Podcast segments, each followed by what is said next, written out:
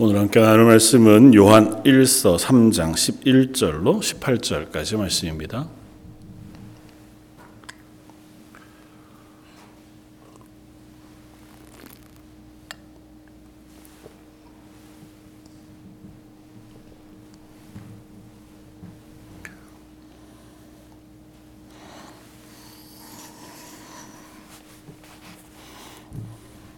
요한일서 3장 11절로 18절까지. 차였으면 우리 한 목소리 같이 한번 봉독하겠습니다. 우리는 서로 사랑할지니 이는 너희가 처음부터 들은 소식이라. 가인같이 하지 말라. 그는 악한 자에게 속하여 그 아우를 죽였으니 어떤 이유로 죽였느냐? 자기의 행위는 악하고 그의 아우의 행위는 의로움이라. 형제들아 세상이 너희를 미워하여도 이상히 여기지 말라. 우리는 형제를 사랑함으로 사망에서 옮겨 생명으로 들어간 줄 알거니와 사랑하지 아니하는 자는 사망에 머물러 있느니라. 그 형제를 미워하는 자마다 살인하는 자니 살인하는 자마다 영생이 그 속에 거하지 아니하는 것을 너희가 아는 바라. 그가 우리를 위하여 목숨을 버리셨으니 우리가 이로써 사랑을 알고 우리도 형제들을 위하여 목숨을 버리는 것이 마땅하니라. 누가 이 세상의 재물을 가지고 형제의 궁핍함을 보고도 도와줄 마음을 닫으면 하나님의 사랑이 어찌 그 속에 거하겠느냐? 자녀들아, 우리가 말과 혀로만 사랑하지 말고 행함과 진실함으로 하자. 아멘. 어, 오늘은 어떻게 날씨가 너무 안 좋은 건가요? 아, 이 앞에 섰는데 찬양하는 제 목소리가 떨릴 만큼 당황이 돼서 그럼에도 불구하고 하나님 우리에게 주시는 말씀을 가지고 함께 은혜를 나누었으면 좋겠습니다. 하나님께서 우리의 예배를 받으시는 줄 압니다. 우리가 지난주 말씀을 나누면서 우리는 하나님의 자녀다라고 하는 사실을 어, 고백하면서 세상 가운데는 하나님의 자녀와 마귀에 속한 자라고 하는 두 종류의 사람이 있다. 그 하는 사실로 극단적으로 사도 요한이 구분하여 얘기하는 말씀을 우리가 나누었습니다.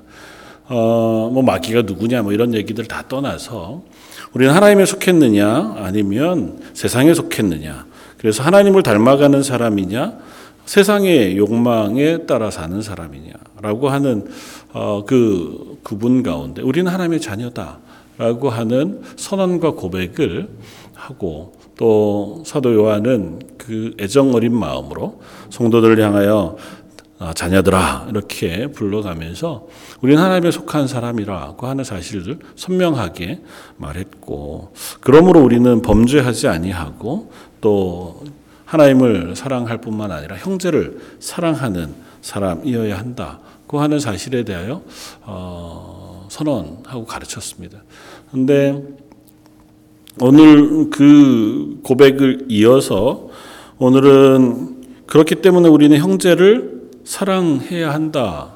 이렇게 설명하는 것이 아니고 좀더 어, 단도직입적으로 설명해요. 형제를 사랑하는 자는 하나님께 속한 사람이고 형제를 미워하는 사람은 하나님께 속하지 않은 사람이다. 고 선언합니다. 좀 더 과격하게 얘기하면 형제를 사랑하는 자는 구원을 받았고 형제를 미워하는 자는 구원받지 못했다. 라고까지 선언하는 것 같아 보입니다. 그래서 사실은 너무도 감사한 말씀임에도 불구하고 어, 조금은 우리를 불편하게 할 만한 구석이 있는 말씀이기도 한 것이 어, 야고보서 말씀과 함께 이 요한일서 3장의 말씀 그리고 뒤에 나오는 4장의 말씀이 어, 그렇습니다. 근데 이 말씀은 이것을 전제로 해요. 어, 우리의 행함 혹은 우리가 애써 노력해 이루어야 할 목표에 대한 이야기이기 이전에 우리의 존재, 나는 누구냐라고 하는 사실에 대한 이야기를 하고자 한다는 거죠. 우리가 잘 아는 미운 오리 새끼라고 하는 동화가 있잖아요. 그 뭐 오리 새끼들이 쭉 있는데 그 중에 한 마리가 어, 다른 오리들과 다르게 생긴 것 때문에 스스로를 되게 실망하고 또 어쩌면 왕따 같이 자기 스스로 보기에도 자기가 이상하게 생긴 것 같으니 어, 괴로워했단 말이죠. 노력한다고 그게 다른 오리와 비슷해지지 않더란 말이죠. 몸은 뚱뚱하고 또 날개는 더디 나는 것 같고. 근데 알고 보니까 걔는 오리가 아니라 뭐였다고요? 백조였다는 거잖아요. 그래서 오리보다 더 대단히 좋다 이런 얘기는 두 번째 치고 아예 존재가 다른 애였던 거죠. 그러니까 아무리 비슷하게 생겼어도 백조가 오리일 수는 없습니다. 그렇잖아요. 그러니까 성경이 끊임없이 예수님께서 비유로도 말씀하셨지만 우리는 성령의 열매를 맺는 참 포도나무 또 예수 그리스도에게 접붙임 받은 참 감람나무 혹은 열매를 맺는 포도나무를 맺는 나무란 말이죠. 그런데 그 존재 자체가 우리 그리스도인인데 이 세상 가운데에는 흔히 보면 아직은 섞여 있어서 내가 누군지를 잘 구분하지 못하는 상태에 있는 것 같아 보이고 그래서 하나님의 말씀을 우리가 듣다가 보면 그 상태에서 네가 애써 노력하여 하나님이 요구하시는 수준까지 올라와야 되는 것처럼 들린다는 거죠. 근데 그 얘기를 하기 전에 야 네가 누군지 라고 하는 사실을 먼저 좀 명확하게 알았으면 좋겠다. 그래서 니네가 노력하고 애쓰는 것 문제 이전에 나는 누구냐라고 하는 고백과 그렇기 때문에 나는 어떤 사람인가라고 하는 자기 사랑 혹은 그 안에서의 형제 사랑 또 하나님에 대한 사랑을 고백하는 것이 중요하다라고 하는 사실을 이야기하려고 합니다. 그래서 사도는 그 전제를 가지고 오늘 말씀을 하는 거예요. 사도는 사실은 형제를 우리는 가인에게 속하지 않고 하나님께 속한 사람이고 또 마귀에게 속하지 않고 세상에 속하지 않아 빛 가운데 거하며 하나님을 닮아가는 사람이다. 그리고 그 하나님의 자녀는 궁극적으로 오늘 말씀을 따지면 형제를 사랑하는 사람이라는 거예요. 형제는 누구냐? 뭐 어느 정도 사랑하는 겁니까? 이런 얘기는 차후의 문제. 우리는 하나님의 자녀고 그리고 그 하나님의 자녀됨의 당연한 모습은 뭐냐 하면 형제를 사랑하는 것이다 라는 거죠. 그래서 사도가 처음 우리에게 고백하고 있는 명령 혹은 권면의 첫 단계는 이겁니다. 우리가 서로 사랑하는 것, 형제를 사랑하는 것, 그것은 예수님이 가르치신 복음의 당연한 명령이라는 겁니다.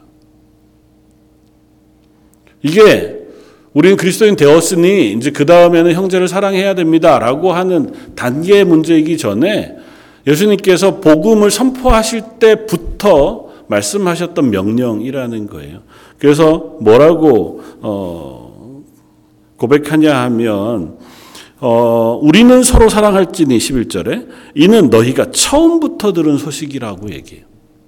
앞에서 처음부터 들은 복음 복음의 처음부터 너에게 명한 말이라고 하는 같은 표현을 사도 요한이 여러 번 했거든요. 그건 뭐냐면 내가 처음부터 예수님께 들을 때부터 이건 예수님이 우리에게 명령하신 복음의 명령이었다라고 하는 얘기를 하는 거예요. 그러니까 이렇게 오해하면 안 된다는 거죠.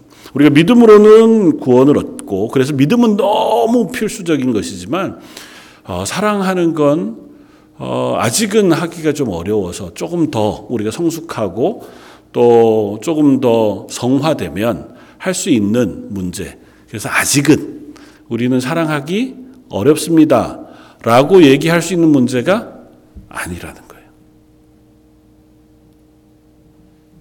우리 그리스도인이 되었으면 그리스도인이라고 고백하는 순간부터 하나님 우리에게 명령하는 명령이 형제를 사랑하는 것, 서로 사랑하라고 명령하고 있다는 거죠. 어, 고민을 좀 뒤에다 내려놓고, 아, 그럼 난 사랑을 잘 못하고 미워하는 마음이 여전히 있는 나는 뭔가, 이런 고민은 두 번째로 제쳐두고, 우리가 말씀을 그냥 한번 따라가 보자고요. 어, 사도 요한의 얘기는 이것입니다. 나는 믿음으로 구원 얻어서 이 영적인 부분을 위하여 애쓰지만, 육신적으로 내가 이웃을 사랑하는 것, 형제를 사랑하는 것, 어, 그 부분은 아직은 내 역량으로는 아직은 용납이 안 돼서 그건 좀 나중에 하겠습니다. 라고 얘기할 수 있는 그리스도인은 없다는 겁니다. 그런 그리스도인은 없다는 거예요. 그리스도인이면 형제를 사랑하는 사람이거나 형제를 사랑하지 않는다면 그는 그리스도인이 아니다. 라고까지 단호하게 사도 요한은 얘기하고 있는 겁니다.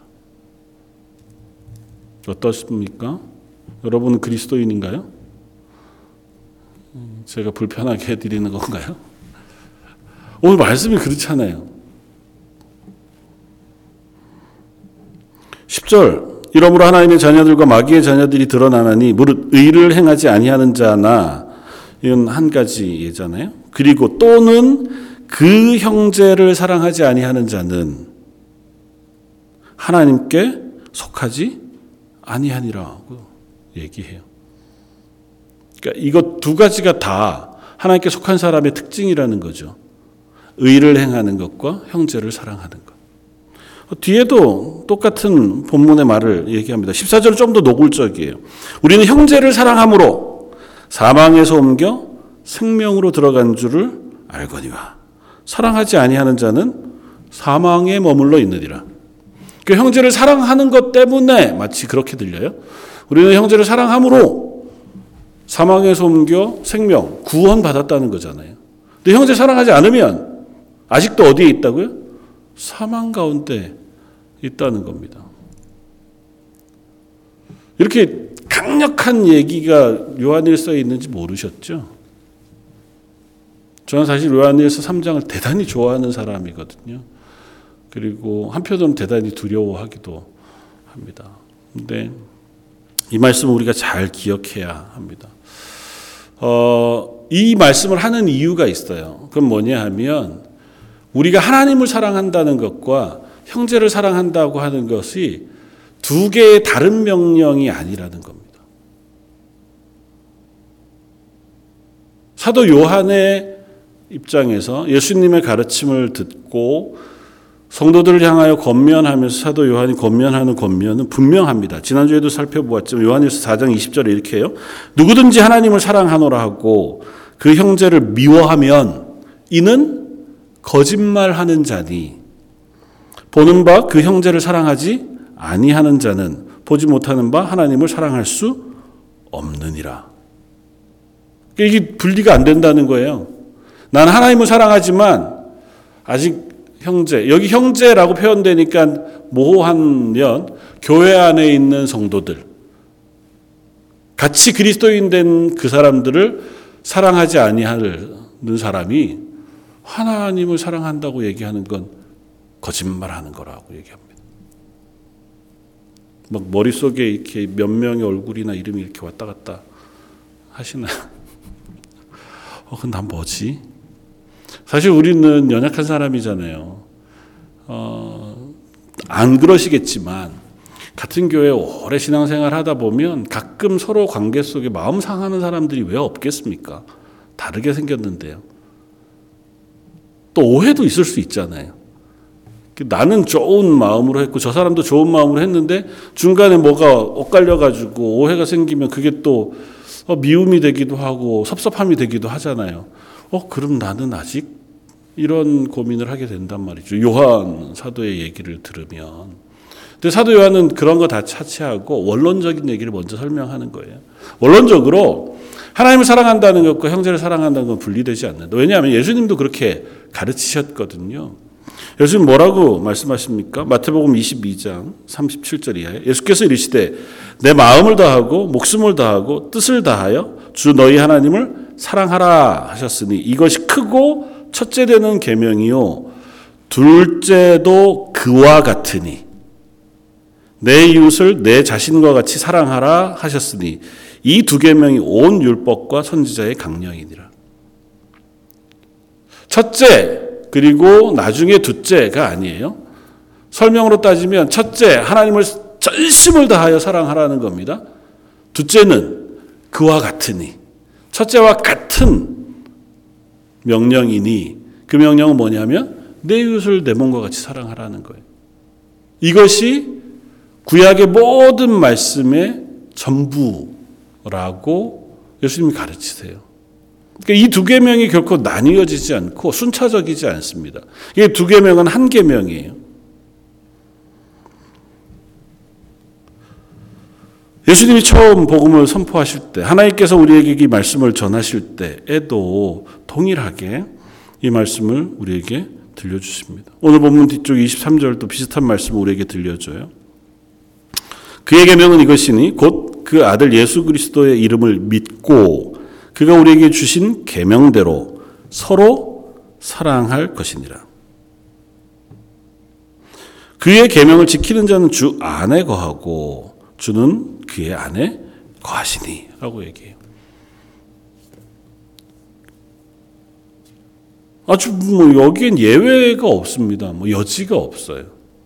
그러니까 형제를 사랑하라고 하는 건 하나님을 사랑한다는 것과 동일한 명령이자 동일한 고백이어야 한다. 일단 전제를 일단 무겁게 그렇게 두고 그 다음으로 한번 나아가 보면 좋겠습니다. 우리는 형제를 사랑함으로 하나님을 사랑한다고 하는 우리의 사랑의 고백을 증명할 겁니다. 사도 요한의 권면은 그래요. 그러니까 내가 하나님을 사랑한다는 걸 어떻게 증명할 거냐? 뭐 사도 야고보도 그렇게 했지만 넌 말로 하나님 사랑한다. 그 얘기하냐? 그걸로 어떻게 다 알겠냐는 거죠. 나는 어떻게 할 거라고요? 내가 형제를 사랑함으로 내 믿음을 증거해 보이겠다. 그 얘기한단 말이죠.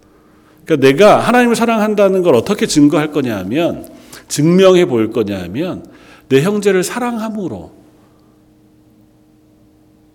보이지 않는 하나님을 내가 사랑한다는 증거, 증명을 내 형제를 사랑함으로 내가 증명해 보이겠다고 얘기하는 겁니다. 이게 왜 어려우냐면요. 하나님을 사랑한다는 건 사실은 다른 사람들에게 증명해 내거나 혹은 드러나 고백하기가 쉽지 않습니다. 그래서 때로는 표현상 죄송하지만 속일 수 있어요. 나를 속일 수도 있습니다. 난 하나님 사랑해. 난 구원받았어. 마음속엔 좀 이렇게 어려움이 있지만 그래도 분명히 난 구원받았을 거야. 나는 하나님 사랑하는 거지 뭐.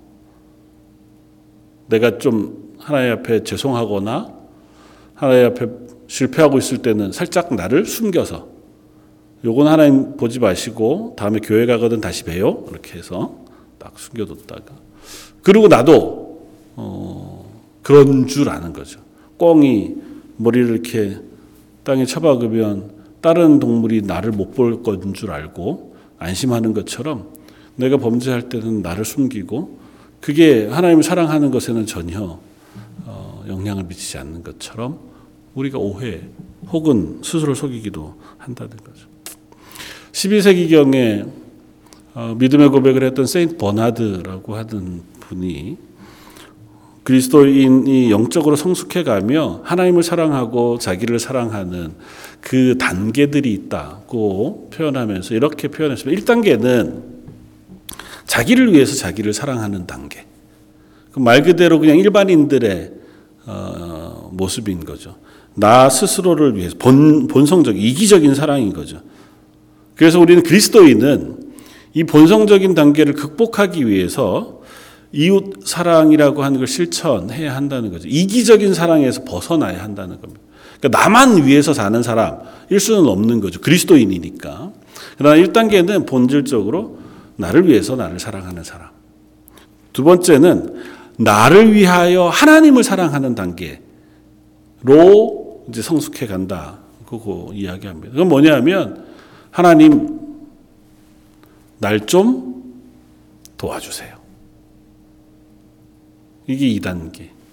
왜냐하면 내가 이 땅에서 살아가면서 필요한 것들 혹은 하나님 주신 선물, 복, 이런 것들 때문에 하나님을 사랑하는 거죠. 그 하나님이 나에게 그런 걸 안 주면 나도 하나님 날 사랑하는지 잘 모르겠는데 하나님 사랑할 마음이 없어지는 거죠. 물론 여전히 신앙에 들어 있는 사람들의 얘기입니다. 이제 성숙해 가는 관계 속에 단계 속에 우리는 보통 그 자리에 머물 때가 많아요. 우리 신앙은 그러나 그 다음으로 하나님 우리를 옮겨가기를 원하시는 그게 뭐냐면 하나님을 위하여 하나님을 사랑하는 단계라고 표현합니다. 성 버나드라고 하는 사람이 세 번째 단계는 하나님의 선하심 그리고 그 하나님이 나에게 하신 것 그것 때문에 하나님을 사랑하게 되는 것. 보통은 하나님을 사랑합니다고 고백할 때는 보통 2단계 까지는 우리가 가잖아요. 그리스도인 되면 우리가 하나님을 사랑합니다라고 고백할 때는 보통 하나님의 하나님 되심 그것 때문에 우리가 하나님을 사랑합니다고 고백하고 그 하나님은 항상 선하시고 우리를 향하여 구원을 베푸시고 은혜 베푸신 하나님이시니 그 하나님을 사랑합니다 라고 고백하게 되어진다는 거예요.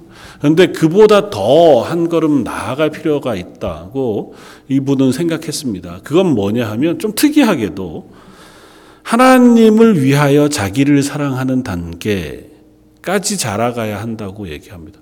어, 두 번째랑 비슷하잖아요. 자기, 자기를 위해서 어, 하나님을 사랑하는 거나 아니면 하나님을 사랑, 어, 하나님을 위해서 자기를 사랑한다? 이게 무슨 의미일까요? 그는 이렇게 생각했습니다. 하나님이 나를 사랑하시기에 그 하나님의 사랑하심을 받은 내가 누구인지 아는 단계. 그건 어, 성경적인 표현으로 따지면 옛 사람은 죽고 새 사람이 되어 살아가는 단계라고 이야기할 수 있다는 겁니다. 다시 말하면 하나님이 나를 얼마나 사랑하셨는지 그 사랑에 압도되고 나면 내가 원래 가지고 있던 나의 본성은 의미가 없는 게 되어져 버리고 그 하나님의 사랑을 받은 존재인 나만 남게 된다는 거죠. 그러면 그 사람의 삶은 전적으로 하나님의 성품과 하나님의 뜻에 순종하여 살아가는 단계가 되어지고 그게 최고의 자존감, 어떤 것에서도 흔들리지 않고 어떤 도전에도 넘어지지 않고 어떤 유혹에도 실패하지 않을 수 있을 만큼 자기의 충만한 자리까지 나아가게 되는 것이다. 라고 이야기했습니다. 그 단계가 정확히 무엇인지를 다 이해는 못하겠습니다만은 무슨 얘기를 하려고 하는 것인지는 알겠어요. 그러면서 이 단계들을 이렇게 쭉 설명하는 단계를 생각해 보면 아, 한 가지를 생각할 수 있습니다. 그건 뭐냐 하면 내가 누군지 아는 것이 너무 중요하다는 겁니다. 저 여러분들은 하나님이 당신의 아들 예수 그리스도를 이 땅에 보내시고 그 생명을 기꺼이 주셔서 살리신 사람들인 거죠. 나는. 나는 그토록 하나님이 사랑한 존재예요. 하나님이 나를 하나님의 것으로 만들기 위해서 그리스도인으로 만들기 위해서 하나님이 나를 위하여 희생하시고 또 혹은 베풀어 주시고 사용하신 그 사랑의 크기가 얼마나 어마어마한지를 우리가 생각하면 지금 나는 누구인지를 조금은 다르게 볼 수 있다는 겁니다. 그렇게 사랑하여 나를 그리스도인 만들어 놨는데 그렇게 그리스도인 된 내가 조그만 어떤 말 하나 때문에 분노하고 그래서 나는 저 사람을 끝까지 복수하거나 미워할 만하고 아니면 내게 있는 어떤 어려움 때문에 하나님 왜 이걸 해결해 주지 않느냐고 하나님을 향하여 원망하고 그래서 나는 하나님을 떠나가고 할 수 있냐고요. 그럴 수 없잖아요. 하나님이 내게 얼마나 큰 사랑을 베풀어 주신 사람인지를 알면 내가 그걸 다 아느냐 모르느냐, 내가 그걸 뭐 감각적으로 느끼느냐 못 느끼느냐 그건 두 번째 문제. 나를 그리스도인이라고 부르시고 나를 교회라고 부르시고 너는 내 자녀, 너는 나한테 속한 사람이라고 명, 명하시는 순간 나의 존재가 무엇인지를 우리가 기억할 필요가 있다는 거예요. 나를 이곳으로 옮겨 놓기 위하여 하나님이 우리에게 허락하신 그 크고 놀라운 사랑을 기억하라는 겁니다. 그러면 그 하나님을 닮아가는 것 혹은 하나님의 부르심 앞에 순종하는 것은 어쩌면 너무도 당연한 명령일 수밖에 없다는 거죠. 그리고 우리의 이름이 뭐냐? 그리스도인이라는 거죠. 그리스도인에게 제일 중요한 단어는 뭘까요? 이 두 개가 합쳐진 거잖아요. 그리스도와 인이 합쳐진 거잖아요. 풀어서 쓰면 그리스도를 따르는 사람들이거나 그리스도에 속한 사람들이거나잖아요. 제일 이 조합된 단어의 중요한 단어는 뭡니까? 그리스도잖아요. 속한 사람, 따르는 사람, 사람 이게 중요한 게 아니고 그리스도가 중요하단 말이에요. 그리스도인의 정체성에 제일 중요한 단어는 뭡니까? 그리스도예요. 그러니까 그리스도인이라고 하는 존재, 크리스찬 혹은 그리스도인, 하나님의 구원받은 성도라고 하는 이름의 가장 중요한 정체성은 어디에 있냐면 예수님에게 있어요. 그래서 그리스도인을 설명하는 설명의 제일 중요한 설명은 예수님, 그리고 예수님의 사랑, 예수님이 행하신 구원의 사역. 그것이 그리스도인의 정체성을 설명하는 단어여야 한다는 거예요. 그래서 예수님도 말씀하시잖아요. 너희는 자기 십자가를 지고 나를 따르라고 말씀하신다. 예수님이 지신 십자가 그 길을 우리도 똑같이 따라가는 사람들이에요. 그래서 예수님은 자주 길을 가시면서 뒤를 돌아보시고 제자들을 향하여 너희는 나를 따라오너라고 말씀하셨어요. 그러니까 길을 졸졸졸 따라오라는 말씀도 하셨지만 조금 더 광범위하게는 예수님의 삶을 따르는 사람으로 제자들을 부르셨고 그 부르심은 저와 여러분들에게도 동일하게 부르시고 계신 부르심이라는 거죠. 그래서 예수님을 우리가 닮아가는 사람이어야 하는데 예수님을 정의하는 가장 큰 단어를 하나 표현하자면 그건 사랑으로 정의할 수 있습니다. 예수님이 우리를 향하여 해주신 숱한 것들을 한 단어로 설명하자면 압축하여 사랑이잖아요. 거기에 이제 수식이 몇 개 붙는 거죠. 우리가 아직도 죄인 되었을 때. 당신의 목숨과 전부를 다하여 십자가의 고통에도 불구하고. 근데 결국은 그 모든 것이 사랑이라면 우리는 그것 때문에 어떻게 해요? 비로소 내가 누군지 알았고 내가 어떻게 살아야 되는지를 배운 사람이라는 거예요. 요한일서 3장 16절은 그래서 이렇게 고백하는 겁니다. 그가 우리를 위하여 목숨을 버리셨으니 우리가 이로써 사랑을 알고 우리도 형제를 위하여 목숨을 버리는 것이 마땅하니라. 우리가 사랑할 수 있는 원인, 근거, 이유, 그건 다른 게 아니고 예수님께서 나를 위하여 목숨을 버리는 사랑을 해 주셨기에, 아, 사랑이라는 게 뭐구나를 배웠다는 거예요.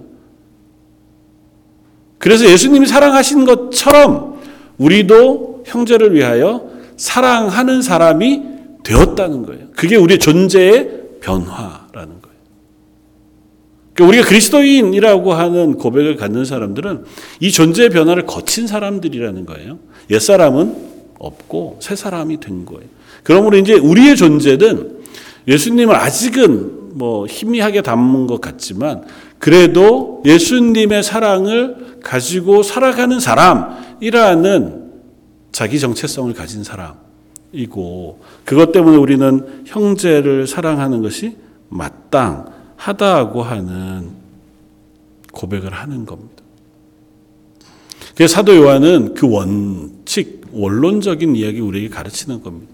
예수님이 우리에게 사랑을 하셨기 때문에 그 사랑으로 우리를 불러내셨고 우리를 예수님 뒤를 따르는 사람, 하나님께 속한 사람으로 만드셨으니 우리는 마땅히 형제를 사랑하는 것이 당연하다. 그래야만 한다. 그러면 이제 우리의 고민이 시작되는 거죠.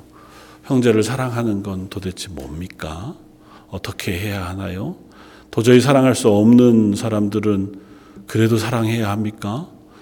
그거는 난 도저히 못하겠는데 그럼 난 구원 못 받은 겁니까? 이런 질문을 우리가 앞서가게 되는 거죠.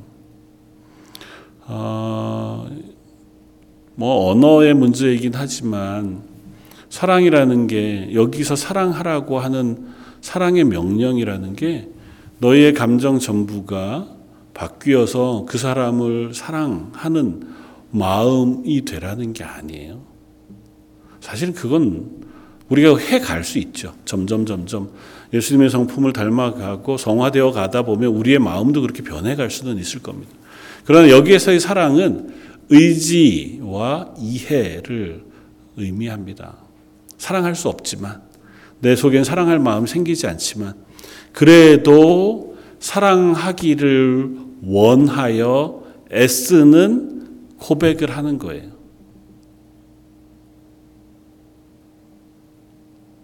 아우 나는 안 돼.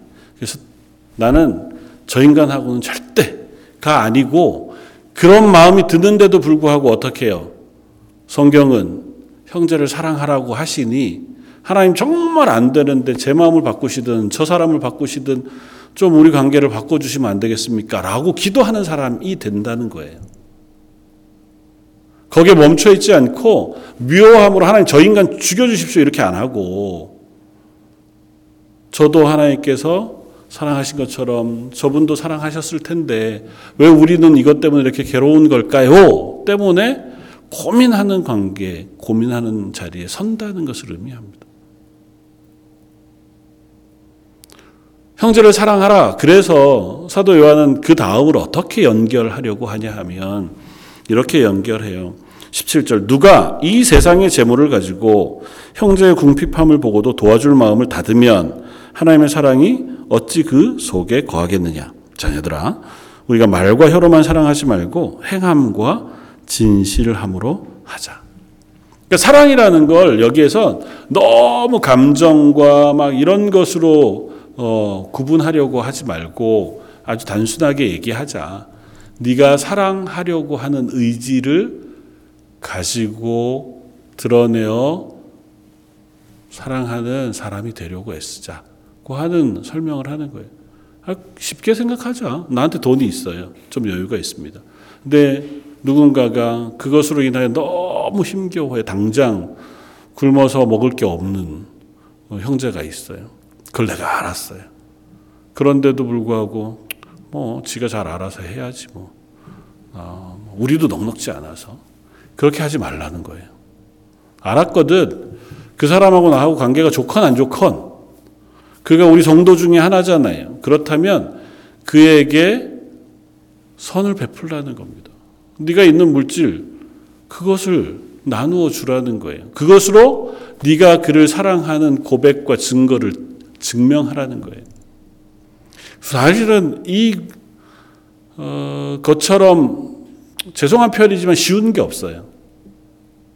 이상하게 들리실지 모르지만 물질로 사랑하는 것보다 쉬운 건 없습니다. 안 그런가요? 돈 주고 끝나면 제일 편하잖아요. 우리가 지나가다가 전혀 모르는 사람이 길가에서 구걸을 하고 있습니다. 그 사람을 내가 보기에 그 사람의 뭐 뒷배경은 이 사람이 구걸해서 뭐 롤스로이스를 타는지 벤츠를 타는지 몰라도 지금 보기에 어려워 보여요. 뭐 런던에도 노숙하는 사람도 있으니까 저희도 차 운전하가 가다 보면 있잖아요. 그 사람에게 제일 쉽게 할 수 있는 사랑이 뭡니까? 여기 있는 잔돈 아니면 작은 돈 창문 열고 주면 내가 할 수 있는 제일 쉬운 사랑이잖아요. 성경이 지금 사도 요한이 하고 있는 얘기는 물론 이 표현은 아닙니다만은 최소한 그와 같은 사랑의 고백, 증거 그것을 할 수 있어야 한다는 겁니다. 나는 하나님을 사랑합니다. 그리고 그 하나님 내게 주신 사랑이 얼마나 크신지요. 참 감사합니다는 했는데 그냥 그것으로 끝이 수는 없다는 겁니다. 하나님 나 너무 사랑해 주셔서 감사한데 조금만 더 주시면 안 되겠습니까? 아직은 저희가 좀 이 세상을 살아가는데 필요한 것들이 더 많아서요. 거기에서 멈추지 말라는 겁니다. 그거가 우리의 하나님의 사랑 받은 그리스도인의 삶, 그리고 하나님의 명령 앞에 서는 것이 아니고 그 하나님이 받은 사랑이 고백되어야 한다는 거죠. 그것이 하나님께 드리는 것으로든 내 이웃을 향하여 나누는 것이든 혹은 또 이웃을 격려하고 위로하고 뭐 밥만 먹는 사람이 어디 있습니까? 그렇지 않으면 가 위로해주고 함께 뭐 커피라도 혹은 차라도 나누고 혹은 밥이라도 해서 나누어 줄 만큼의 애씀의 노력이 혹은 그럴 마음이 있느냐는 질문을 하고 있는 거예요. 그걸 하는 것이 사랑이라는 겁니다. 사실은 대부분들 하시잖아요. 그건 그 정도쯤 우리가 하잖아요. 우리가 고민하는 건 그거 다음인 거죠. 그런데도 아직 내 마음이 그 사람을 막 품어 안고 막 이게 잘 안 돼서 고민이면 그건 저도 고민이고 아마 사도 요한도 그건 고민이었을 거예요. 그건 하나님께서 우리의 마음을 완전히 변화시켜 주시고 관계를 변화시켜 주실 때 가능한 일이지만 그건 차츰 되어 갈 거예요. 그러나 적어도 우리가 하나님의 사람인 이상 하나님의 사랑을 받고 예수 그리스도의 생명을 받아 이 땅 가운데 그리스도인이 된 이상 우리의 삶 가운데서 그 사랑이 드러나기는 해야 한다는 거죠. 증명되기는 해야 한다는 겁니다. 심지어 그렇다고 해서 세상이 우리를 좋아할 거냐? 그렇지 않다고 얘기해요. 오늘 보면 형제들아 세상이 너희를 미워하여도 이상히 여기지 말아라. 우리가 그렇게 잘 하려고 애써도 세상 우리를 이상한 눈초리로 보기도 해요. 사실 뭐 교회가 어, 선한 일 많이 하잖아요. 세상에서 구제하는 것도 많이 하잖아요. 그럼에도 불구하고 세상은 늘 교회를 향하여 비난합니다. 물론 세상에 비난받을 만한 일들을 많이 하기도 하죠. 그런 모습이 전혀 없는 것도 아니긴 아닙니다.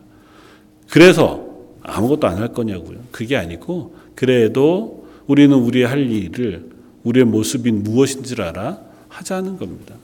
그게 사도 요한의 겉면이에요. 그냥 아주 무겁게 들을 필요 없이 조금은 가볍게 가볍게 듣는 것도 좀 이상하긴 하네요. 조금은 가볍게 이 말씀 앞에 설 필요가 있습니다. 내 마음 전부가 하나님 바뀌어서 세상에 누구를 보더라도 막 긍휼히 여겨지고 사랑해주고 나를 욕하는데도 그 사람 보면 막 그 사람이 괜찮아 보이고 넌 날 욕해라 난 널 사랑하겠다 막 이런 사람이 되고 어우 그러면 좋겠지만 그건 하나님 나라 가야 될 일이고 그거 말고 그래도 한 형제 하나님께서 나 옆에 세워주신 사람이니 그를 위하여 내가 애써 기도하기라도 하겠습니다. 그를 위하여 내가 필요한 것이 있다면 도울 수 있는 사람이었으면 좋겠습니다. 하나님 내 마음에 불편한 것이라도 하나님께서 해결해 주시면 좋겠습니다. 그렇게 고백하는 자리에는 서요 가야 한다는 거죠. 하나님 난 사랑하셨지만 난 도저히 못하겠습니다. 난 그냥 내 모양 이대로 안 변하게 그냥 이렇게만 살 겁니다. 어, 그러지 말자는 겁니다. 보통 우리가 청년 사역을 해보고 또 주일학교 사역이나 작년 사역의 가장 큰 차이점을 들라고 하면 변화예요. 주일 학생들 때는 변화가 정말 빠릅니다. 그때는 어떤 한 계기만 있어도 마음에 큰 변화가 일어나요. 학생 청년 때만 해도 변화가 가능합니다. 그리고 그 변화가 눈에 두드러지게 드러나요. 예수 그리스도의 사랑을 알고 또 그 사랑에 반응하여 삶이 변화되는 것 가능해요. 근데 나이가 이제 한 40이 넘어가고 50이 넘어가면 죄송하지만 거의 변화가 불가능합니다. 왜냐하면 내가 살아온 삶이 있거든요. 그리고 고착돼 있는 내 캐릭터, 성향, 성격이라는 게 있잖아요. 그래서 말씀의 은혜를 받아도 그게 바뀌는 게 참 어려워요. 그래서 안 된다는 얘기를 하려는 게 아니고요.